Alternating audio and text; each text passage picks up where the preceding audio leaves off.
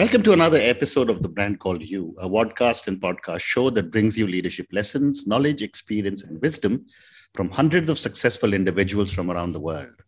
I am your host, Ashutosh Garg, and today I have with me a very, very senior and accomplished entrepreneur from Mumbai, India, Purvi Sheth. Purvi, welcome to the show. Thank you so much, Ashutosh. Uh, Purvi is the Chief Executive Officer of Shilputsi Consultants. So, Purvi, today let's talk about Shilputsi. I mean, I've been following all the growth Shilputsi has had over the last so many years, and you're quite a force to reckon with. But tell me about Shilputsi and the work you do. Thank you. First of all, Ashutosh, thank you for having me here, and and uh, it's a real pleasure to be here with uh, TBCY. And I I think we've um, been speaking, but it's lovely to meet with you as well. Yes. Um, so Shilputsi, uh, it's a 44 year old consulting firm mm-hmm, mm-hmm. started by my mother. I'm a second generation entrepreneur. Um, the firm has been a one stop strategic HR consulting firm mm-hmm. through its entire journey. Yeah. Um, like any boutique firm, it has changed its avatar over a period of time. Right. Um, today, we have three broad service areas that we work on. Mm-hmm. One is HR advisory. So we work with companies helping companies strategize HR, put processes in place, and then help them to even execute some of that and bring some of these strategies alive. Mm-hmm. The second part of what we do is around leadership development. So that's around coaching. We have two franchise uh, programs on, on, leadership, ascendancy, and license to lead. Mm-hmm. Um, and we work with a lot of CXOs and CEOs around uh, development and leadership growth. Okay. And the third part of what we do is talent acquisition. That is where we help companies find the right talent from various industries uh, at senior levels, board levels, and mid senior levels. Fantastic. So, you know, uh, Purvi, let me take your first uh, um, uh, leg of you know the search firms. Mm-hmm. You know, when I finished my business school and started, it was all about a, an industrial relations manager, a personnel manager, and so on. And that has now evolved into a very key role of a CHRO. Right. I'd love to get your perspective on how has the HR function evolved over the years.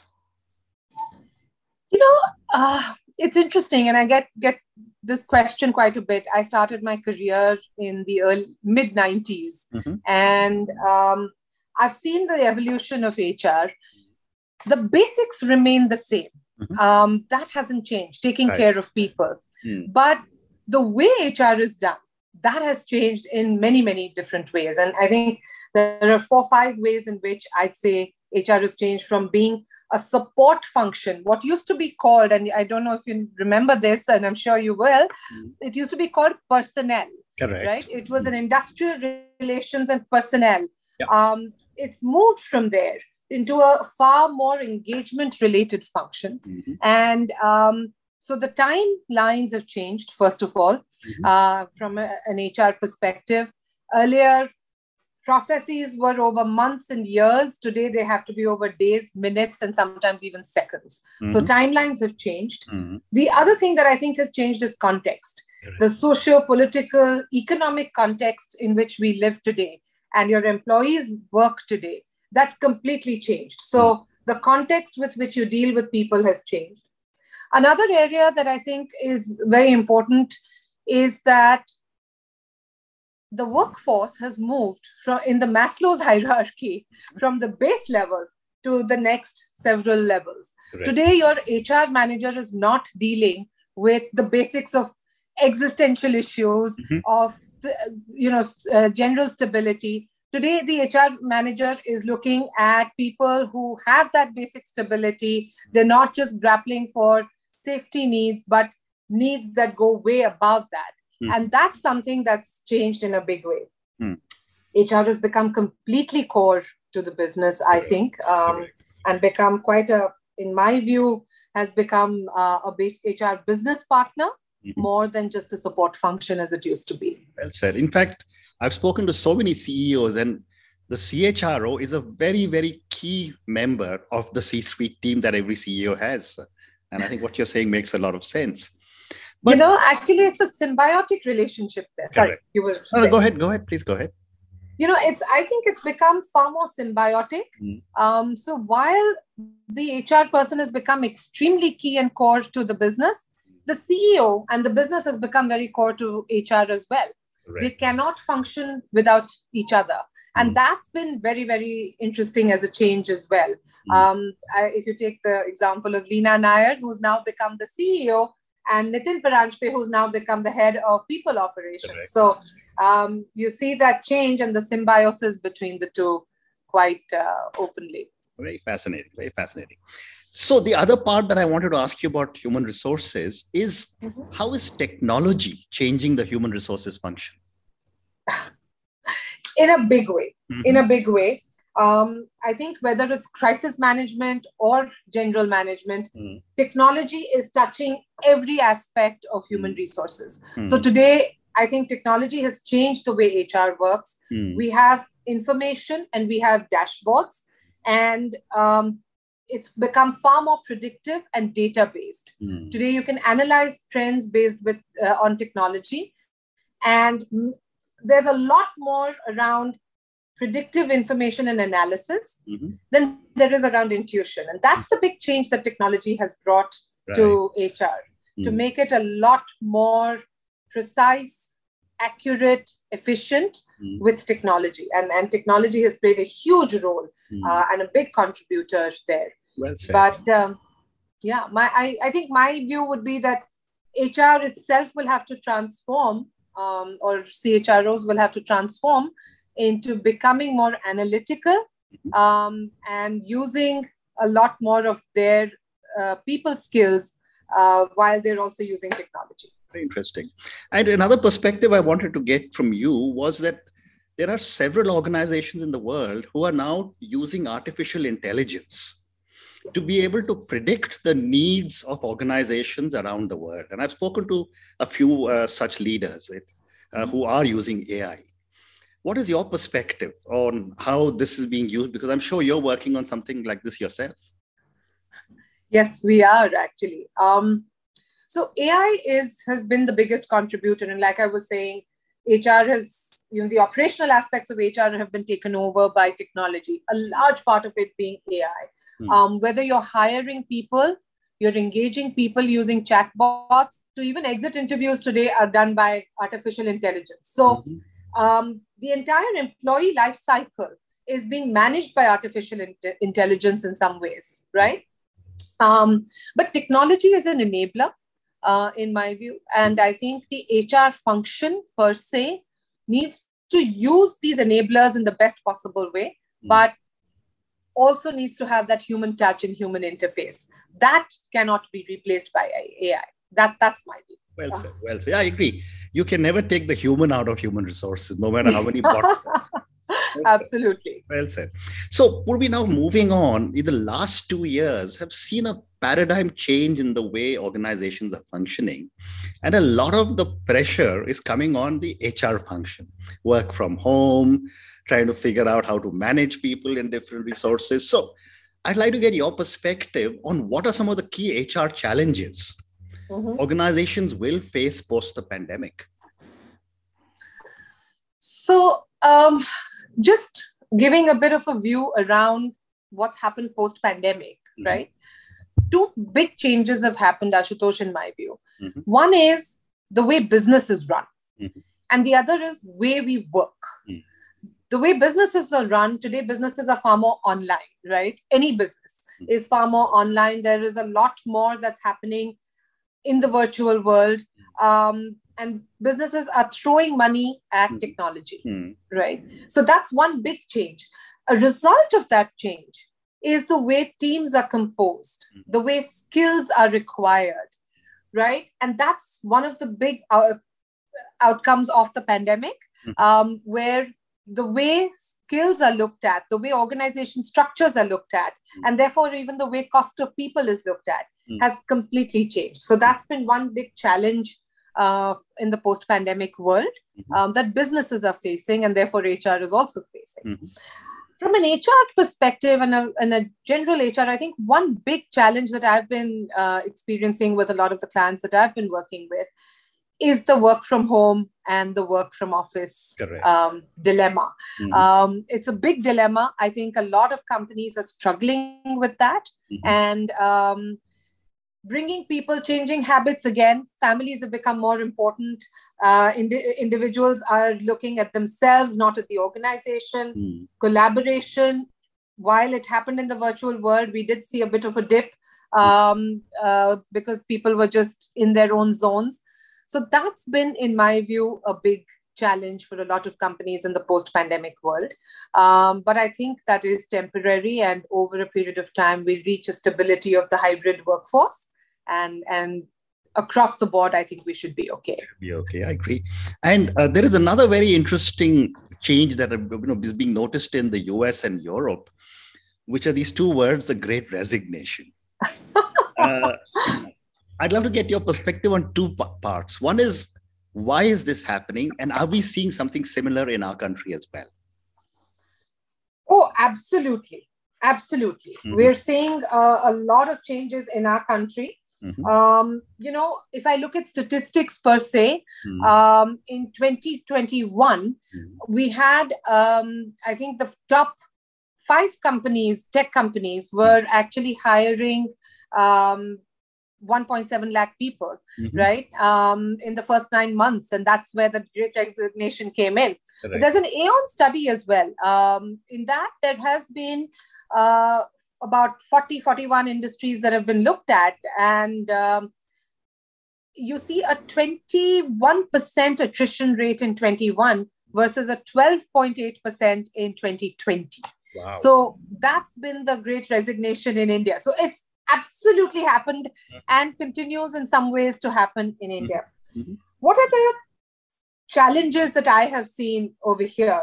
Mm-hmm. One is that the mid-sized companies have uh, faced a lot of attrition. Um, so the, while the big companies have, I think the ones who suffered are the mid-sized and the smaller-sized companies. Mm-hmm. But at the same time, I think perhaps a shakeout was necessary, mm-hmm. um, and there was problems across the board that that needed to uh, be corrected so some calibration and corrections have happened mm-hmm. um, the other is that the tech boom uh, because of the pandemic we saw a tech boom we needed companies and businesses to become more technology oriented more capital was being thrown in if you talk to any of the uh, vcs and, and pe funds right so there's a lot more capital right there and therefore a lot of companies had to spend that they could put behind technology and therefore a lot of technology people. Mm-hmm. But causes, I think, have been a little bit of frustration. People were bored mm-hmm. of sitting at home doing the same job, wanted a change.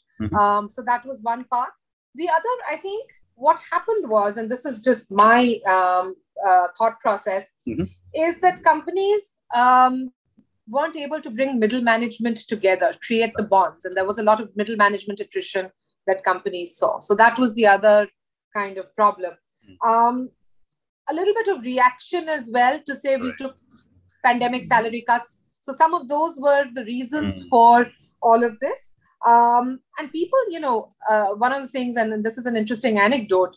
Um, there was somebody in a company that I was working with um, and helping them, and he said, I want to resign. And I said, Why do you want to do this? He wanted to go back to his hometown. Mm-hmm. And he said, Look, I've learned that I can work from my hometown, even if it's a the tier three town mm-hmm. of India. I mm-hmm. can work from there. And so people have become more comfortable working from where they want to work. Right. Um, and choosing jobs that can allow them to do that. So that's been the other interesting piece. Very well said. Very well. What a great response.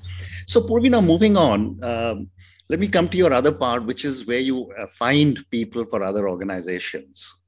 And again, I remember in the 90s uh, when I was uh, at an age where I was being headhunted, uh, as they used to say, you know, almost like cannibals. So, you know, that I'm going to come and do a headhunt the, the, these firms have almost have evolved into search firms. I'd like to get your perspective on how have search firms evolved uh, over the years again. Okay, that, that's a good question. And you're absolutely right. I loathe the word uh, hunt uh, headhunters, and I always used to tell people that we're not hunting. You know, yeah. we're. Um, I know. So I think search firms, headhunters, um, talent acquisition firms all of these are interchangeable uh, labels and terms, really. Mm. But I think the role of consulting firms have changed over, just like HR has changed. A lot has changed in the talent acquisition space as well. Technology has brought in um, the ability to look for candidates much faster and easier. Mm. So, search firms or talent acquisition partners have become more business partners mm-hmm. to their clients. So that's the first change that's happened, mm-hmm. right? Initially, and I remember in the 90s, right, the the talent pool was narrow. We had a room of database. So we had physical database, resumes, and we had a room where we could put all these resumes and files. Mm. Today, even the cloud is not big enough to store the amount of data there is in terms of the number of people. So the talent pool has increased quite a bit. Mm-hmm.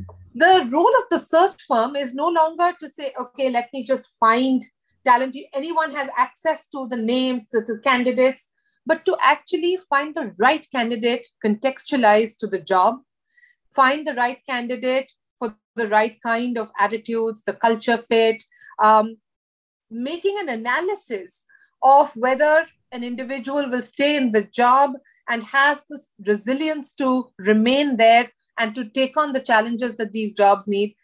That part, the analysis, is where the search firm comes in a lot more. Um, otherwise, uh, like I said, there's a lot more access today. Yeah. Um, and CEOs like yourself probably didn't take calls of headhunters in those days. Today, I think that has changed yeah. quite a bit. yes, I, I, agree. But uh, let me ask you this next question for mm-hmm. a lot of our young viewers and listeners. Uh, and I've spoken to many. I think the, one of the most exciting things for a professional, young professional, is to get a call from a search firm. Uh, you know, suddenly everyone says, "Oh, now I've arrived." Someone has started to track my career. Right. I want to get your view on at what stage do you start looking at young individuals uh, and get them on your radar? Um, so, you know, one of the things that's happened actually is with technology and social media, both, mm-hmm. um, that access to young and senior managers mm-hmm. is easier, mm-hmm. right? Um, and therefore, I think the gap, the, the wide gap in the hierarchy of online portals versus search firms has reduced quite a bit. Mm-hmm. Today, search firms themselves rely on online portals to give you the data and information about people. Um, but I think the stage at which, especially for our firm, the stage at which we tend to um, start contacting candidates ourselves mm-hmm. um, is at the mid senior and the senior level. When you reach a stage of leadership mm-hmm. uh, where there is a certain contribution that you have been able to make, both as an mm-hmm. individual contributor mm-hmm. and as a team leader. Mm-hmm. And I think that's the point at which search firms start taking note and taking notice. Um, but yes, um, I think it's you, if you've been contributing and doing something exciting as a young person, mm. I would say that the search firm will find you. well said. So, uh, Purvi, now going to move on, and I'm going to talk to you about you know your two franchises. You spoke about it very briefly right in the beginning. Uh, license to lead and ascendancy. Tell me a little bit about both of these, and uh, you, are the chief curator, I think, of uh, these also.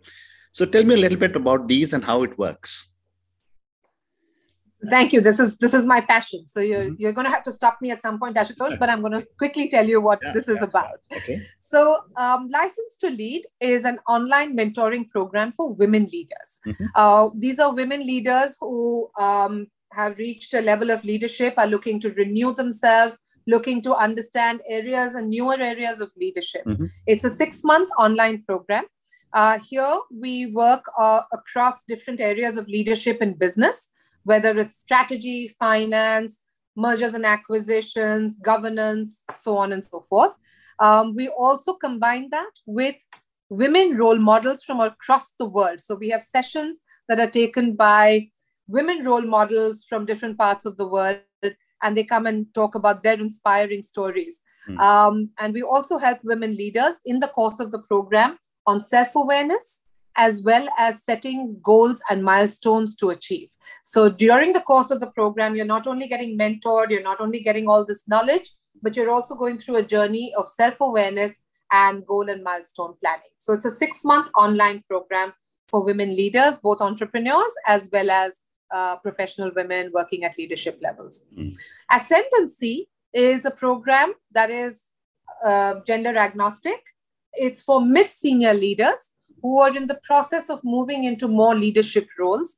Uh, we take it's a three month program, again, virtual, only on Saturdays, and um, it tackles four or five topics. Mm-hmm. One is strategic thinking in everything that you do, the other is around financial management and leadership, and then, of course, communication and a bit around compliance and process. So, all leadership related topics, and it's done over three months. Again, all virtual.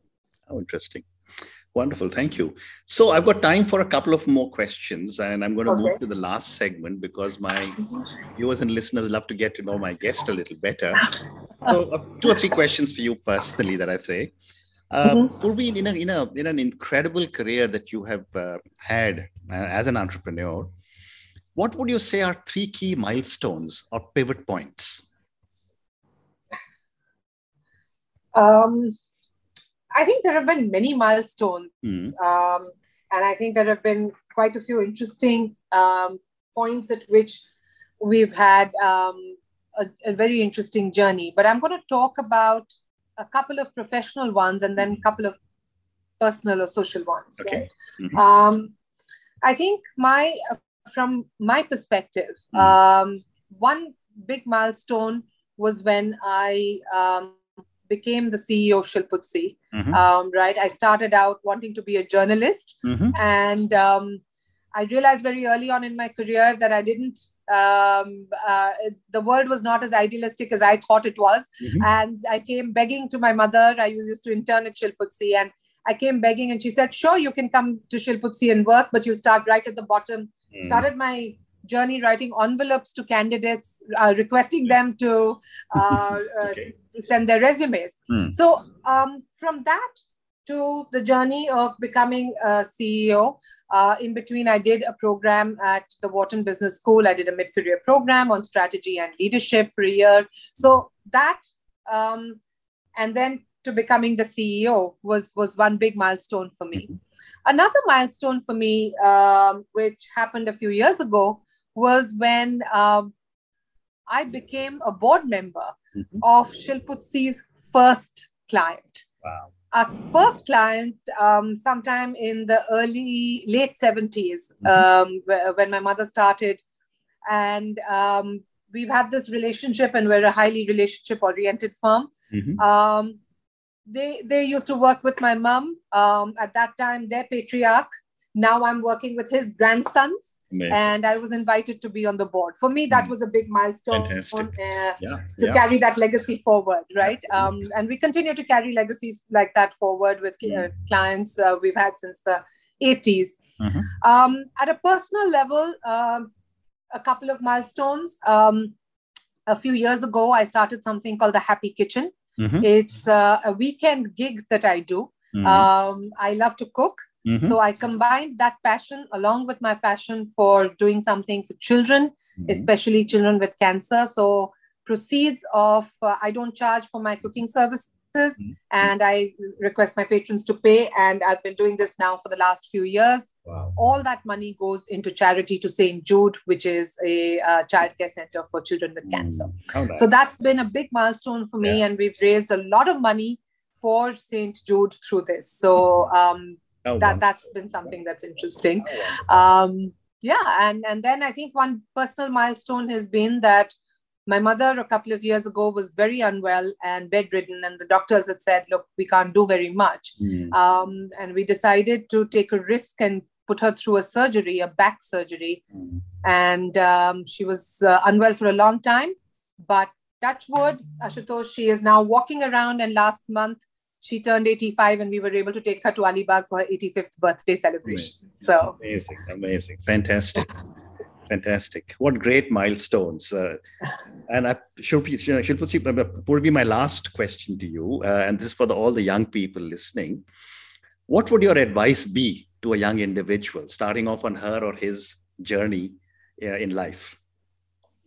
You know, I don't know how much young people like to listen to advice, but since you've asked me the question, I'm going to answer it, right? Um, I think um, two or three things that I would advise young people to look at. Um, one is in the times of great resignation, remember that the fruit sometimes is in the long term. Mm. So don't jump at every opportunity. Take your time, understand what your opportunities are, and decide your career path and career plan. Mm. Don't be impulsive in the way. Today, a lot of the successful CEOs that we see are the ones who haven't changed jobs every year. Correct. So, so that's one big advice that I would give. Mm. Um, the second is around connecting dots.